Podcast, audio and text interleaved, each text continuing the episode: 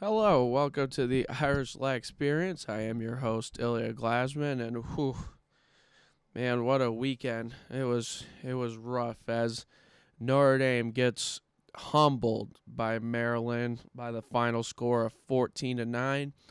Personally, I didn't even think it was that close.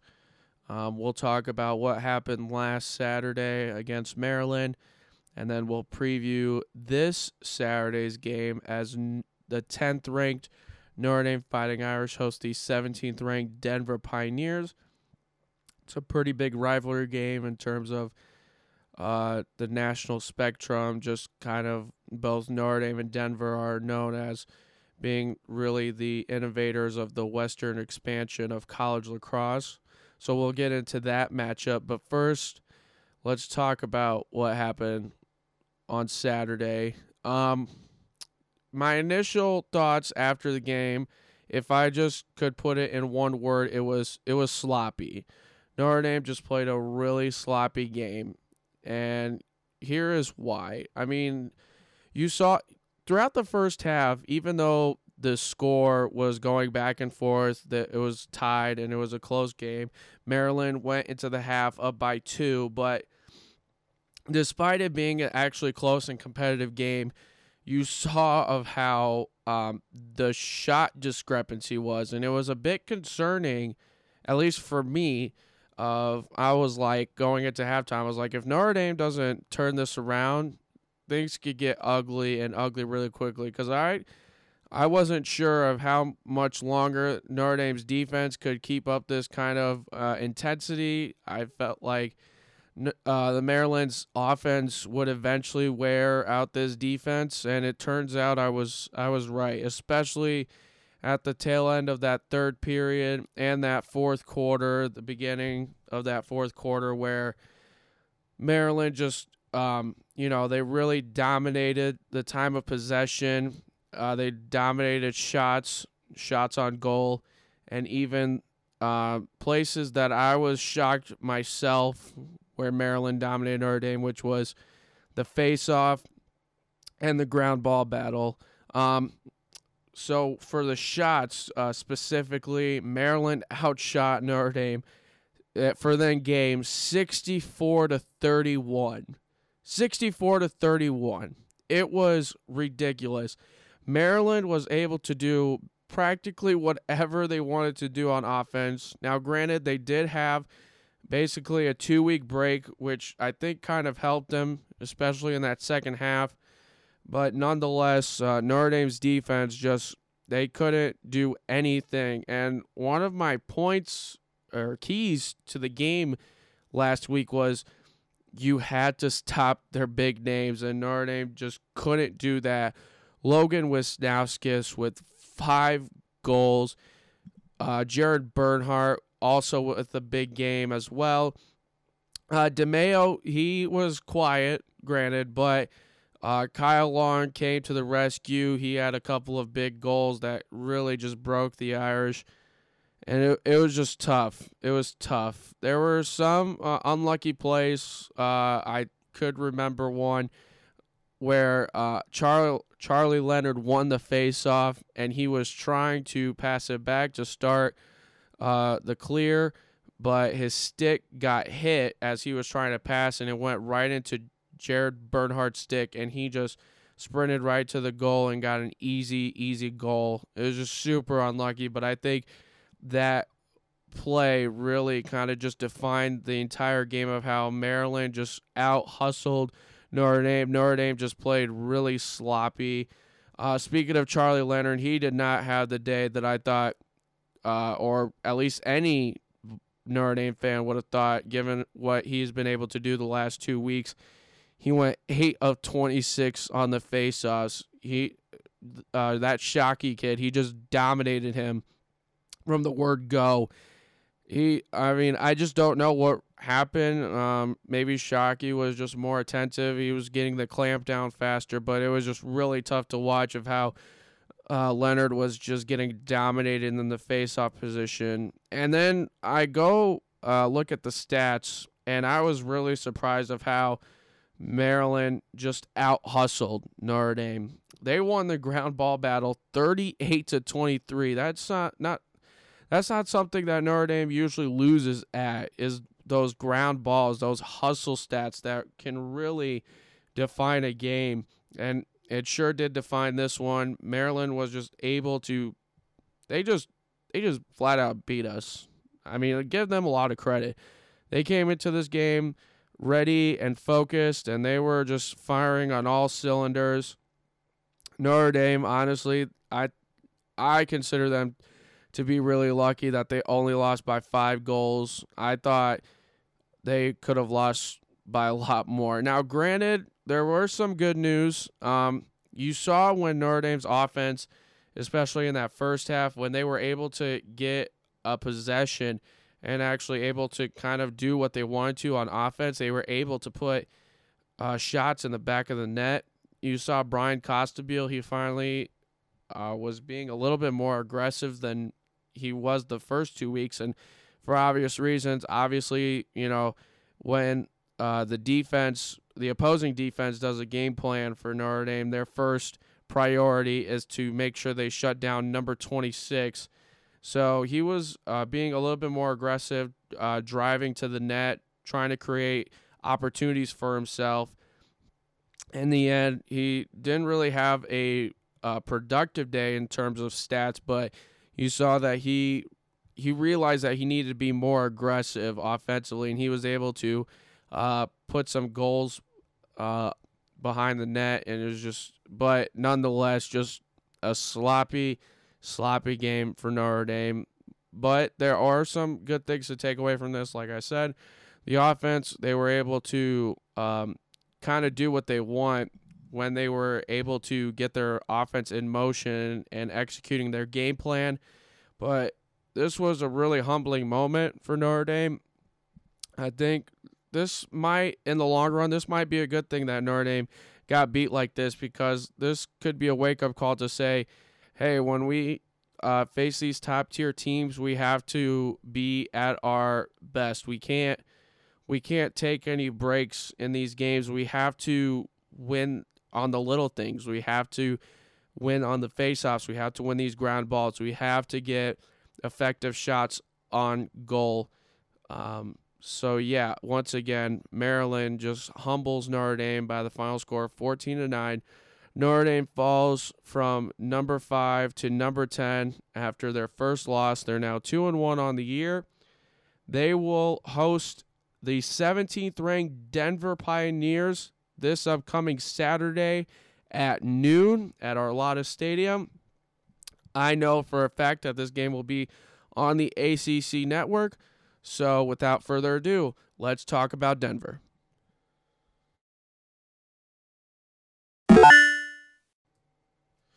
Okay, so let's talk about this week's opponent for Notre Dame, the Denver Pioneers.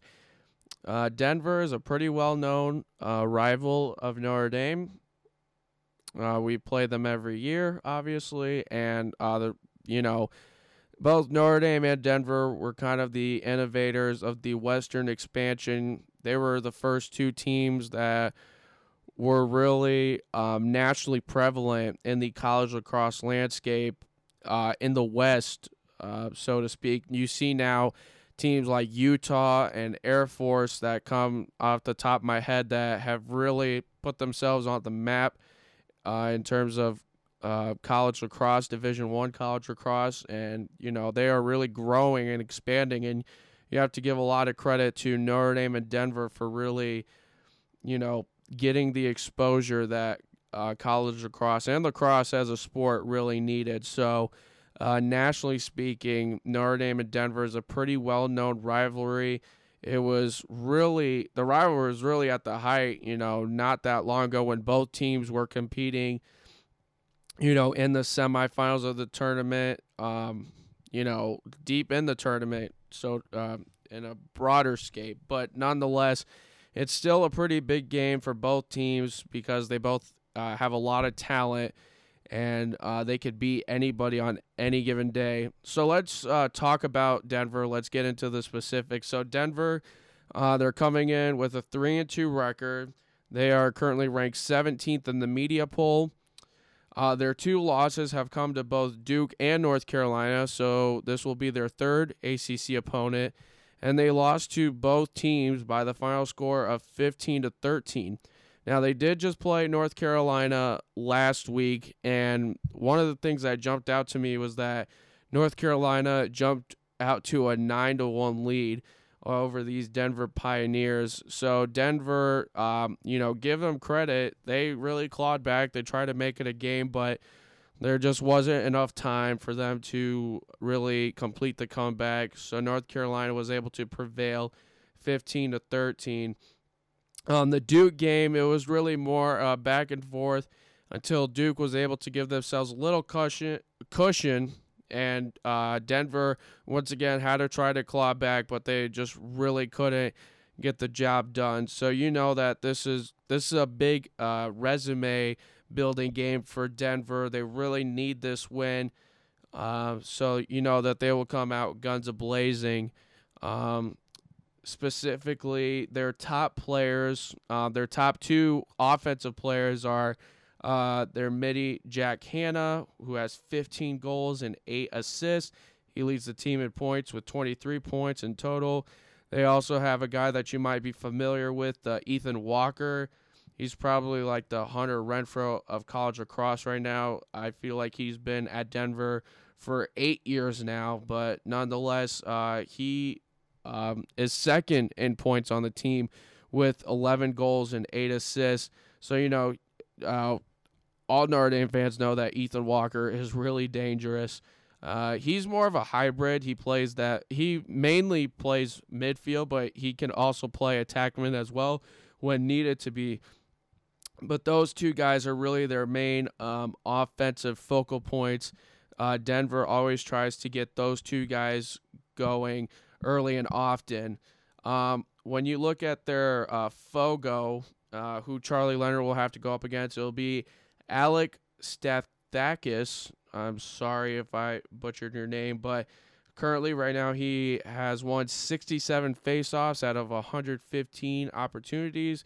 That totals for a 58% faceoff win percentage. So it's pretty pretty well. He's he's no Trevor Baptiste. No, he's not. But uh, he can hold himself up. Uh, he can win a good amount of faceoffs. He can get uh, Denver those uh, opportunities that they need, especially given the fact that you look at their close defense and their goalie, and um, it's really young. It's really inexperienced in terms of their close defense, and their goalie play is just an absolute mess. Um, last week, I remember I said that one goalie was going to start because when I looked at the statistics, he played in every single game, he played every single second. And so I didn't get any indication that a brand new true freshman starter was going to get the start at goal for Maryland. So I have decided to cover my bases. And Denver made it a little bit easy for me because I think they have a two goalie rotation. Kind of just depends on who's hot at the moment.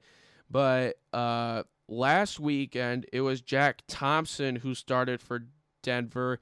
He did play all 60 minutes for Denver. Uh, currently, he's giving up an average of 10.2 goals allowed per game.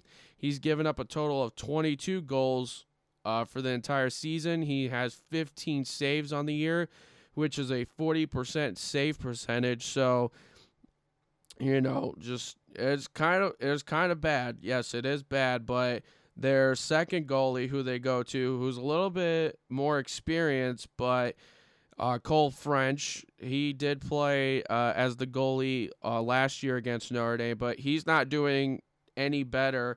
He's giving up 11.3 goals per game. He has given up 17 goals total on the year, and he has only 12 saves for a save percentage of 43%. So, like I said, their goalie play is kind of a mess. They usually try to roll out a goalie that's hot right now. If I had to guess who they're going to start this week, I'm going to give my guess as to Jack Thompson but don't be surprised to see Cole French to start the game or if Jack Thompson does indeed start the game, Cole French to come in and vice versa as well. So even though this offense does have some players um, that are led by Jack Hanna and Ethan Walker uh, that can really put up uh, a lot of points, a lot of goals. Um, they can really, you know, they could really get that offense going for Denver, uh, even though they are, you know, for relatively inexperienced, those two guys really initiate and get those uh, inexperienced uh, attackmen and middies in a good position to where they can succeed. So don't sleep on, you know, who I haven't mentioned because they really do have uh, a couple of players, but really it's Jack Hanna and Ethan Walker that you know lead the way. If if they go for Denver, then Denver you know goes, uh, so so to speak. You know those two guys are really the key to the success of Denver and that offense, and they really do love to play up and down. Uh, the coach uh, he has he even said uh, in the preseason that he really wants to play fast and up tempo because the more opportunities the offense has, the big better of a chance that this team has to win because he really does have like a dilemma. You know, he is trying to solidify this offense to uh, you know, maximize them to their full potential, but at the same time he has to build this defense. He has you know, it's a huge learning curve for this defense because they lost a lot of players to graduation last year. So, you know, you really look at this defense, they're really young and, you know, they haven't, you know, played particularly well against, you know, the top competition that they've played so far. So I think this Notre Dame offense, you know, when you look at the comparison, they really do have a great opportunity to really bounce back and kind of find their groove again, especially against a defense that is this inexperienced and a goalie play that is really just a total mess. They can't, you know, it's kind of like a quarterback. If you have two quarterbacks, you have none. I think the same applies to goalies. If you have two goalies, you have none. So, you know, Notre Dame offensively, they do really have a great, great opportunity to find their groove and kind of get back on track the way that a lot of fans expect them to.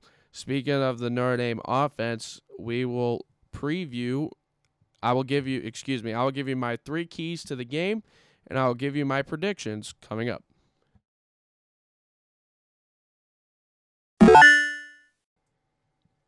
Okay, now it's time for me to give you my three keys uh, in order for Notre Dame to get a victory this Saturday and my predictions for this game Again, Notre Dame plays Denver on Saturday at noon on the ACC network.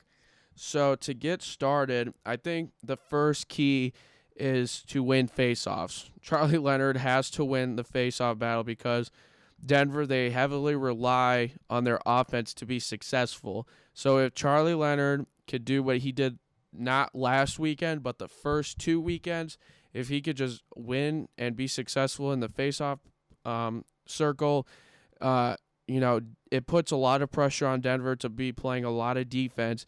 And, you know, they've shown that if they play a lot of defense, they tend to really crumble under pressure. So, you know, they Charlie Leonard, he's got to win the faceoffs so that Notre Dame could put a lot of pressure on this young, inexperienced defense and two goalies that just haven't shown that they could make the saves when it counts the most my second key to the game is for Notre Dame to get off to a fast start. Uh, Notre Dame, they need to pounce on this team early and often. I think they need to get on like a Carolina run that um, North Carolina got on Denver last week, where they jumped out to an early 9 1 lead. I think Notre Dame has to do the same thing. If you give Denver any confidence, especially on the defensive end, where you're going into the second half and it's like a 1 2 goal Notre Dame lead or even a 1 to 2 goal Denver lead, this defense, they're really going to amplify the intensity. And, you know, who knows? You know, you can't take any of those risks. You know, you never know. So, Notre Dame, I think they have to get off to a fast start. They can't let this game get late into the fourth quarter because you never know uh, what can happen. So I think Notre Dame has to get on Denver early and often so that they could just really kind of, you know, beat down Denver, not give them a chance to win this game. So, and my third key is to get Bryan Costabile finally going. You saw last weekend where he was finally aggressive. He was getting to the net and he didn't really have a good shooting day in terms of statistics, but he was able to uh, put a couple goals in the net, and it was because he was able to be aggressive. He, you know, he didn't just uh, you know settle and shoot from the outside when he was successful.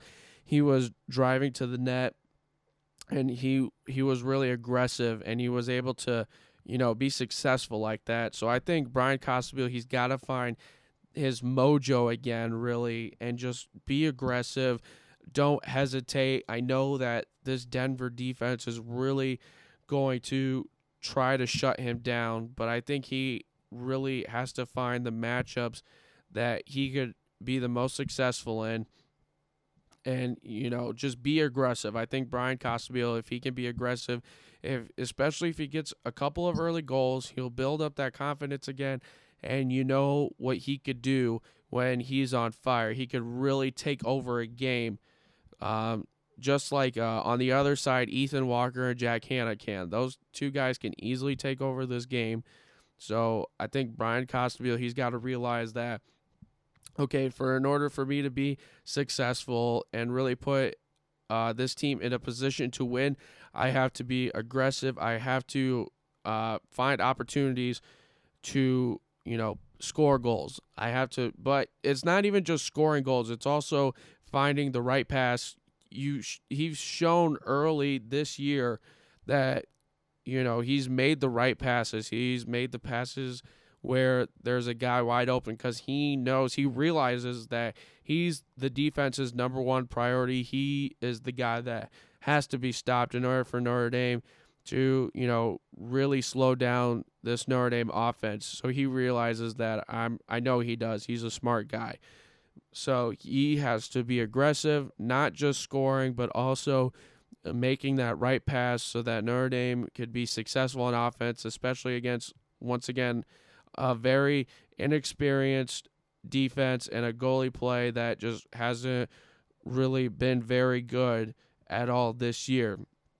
So, with all of that being said, my prediction for this game, I think Notre Dame is really going to bounce back. I think you know, Charlie Leonard, I think he will find a way to be successful.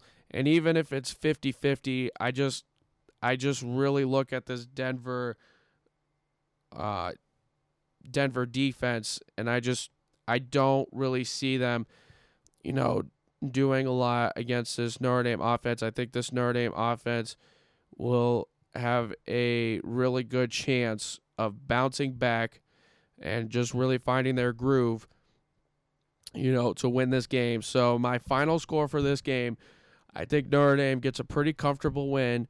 Uh, it'll be a high scoring game. It'll be a high scoring game. So my final score will be Notre Dame 16, Denver 10. So I believe that Notre Dame, offensively speaking, they will uh, get their groove back. They'll really, you know, kind of get things clicking again, especially for the schedule that is uh, coming up here in the next couple of weeks. I think this is a really important game for this offense to try to, you know, kind of get back in that groove. So, you know, um, so yeah, that's my prediction. I think Notre Dame will come away with a, you know, a comfortable victory, but nonetheless, it's still going to be a great game. So once again, uh, the 10th ranked Notre Dame Fighting Irish will host the 17th ranked Denver Pioneers this Saturday at noon. Um, if you're not able to go to the game, it will be aired on the ACC network. I think uh, Quentin Kessenich is going to be on uh, site to call the game along with uh, Chris Cotter, I believe. Um, so yeah, it's it's going to be a good game. It's going to be a big game. Uh, you know, nationally speaking, this is a big rivalry game. Um, also a little some housekeeping notes. So next week, if you look at Notre Dame's schedule, uh, after this game on Saturday, Tuesday, they play at Ohio State. They have two games next week. Tuesday, they're at Ohio State, March 10th at 4 p.m. And then they host Michigan next Sunday at 4 p.m. as well, the 15th. March 15th, they will host Michigan. So once again, Notre Dame has two games next week. They have a weekday game Tuesday, March 10th at Ohio State, and then they come back to play Sunday, March 15th, also at 4 p.m. against Michigan. So, what I'm going to do is I'm going to release two episodes next week for each um, game next week. So, what I will do is I will record this podcast, or excuse me, not this podcast, the podcast for the Ohio State game either Saturday night or uh, Sunday morning, and I will have that released on Sunday night or at the latest Monday morning. Uh, so I will recap what happened against Denver, and I will preview what um, the Ohio State game on Tuesday, March 10th, and then on Thursday of that week, I will post another podcast of uh, recapping the game against Ohio State and then previewing Sunday's game uh, against Michigan uh, here in South Bend at Arlotta Stadium. So once again, I will have two podcasts released on uh, Monday and Thursday. So please uh, just keep uh, posted through my social media on Instagram at Chilia21 and on Twitter, uh, Chilia21 as well. Um, this podcast has been brought to you by Fish Tank Sports, uh, which is a growing uh, news uh, stream through Twitter. Uh, if you are not following them, please give them a follow at Fish Tank Sports on Twitter. Um, so they've uh, agreed to help me promote this podcast. I'm pretty sure, hopefully, in the next couple of weeks, I'll go on their main podcast and promote the Irish Lax Experience. So yeah, and that's that. So once again, Notre Dame hosts Denver this Saturday, March seventh at noon. If you're not able to go to the game, you could catch the game on the ACC network. Um, it's going to be fun. Uh, I hope Notre Dame could pull out a victory. We all know that they need this victory uh, to build some confidence, and it's going to be a really good resume builder. So once again, Notre Dame, Denver, Saturday, noon at South Bend, ACC Network. I hope you guys have a great week. And as always, go Irish.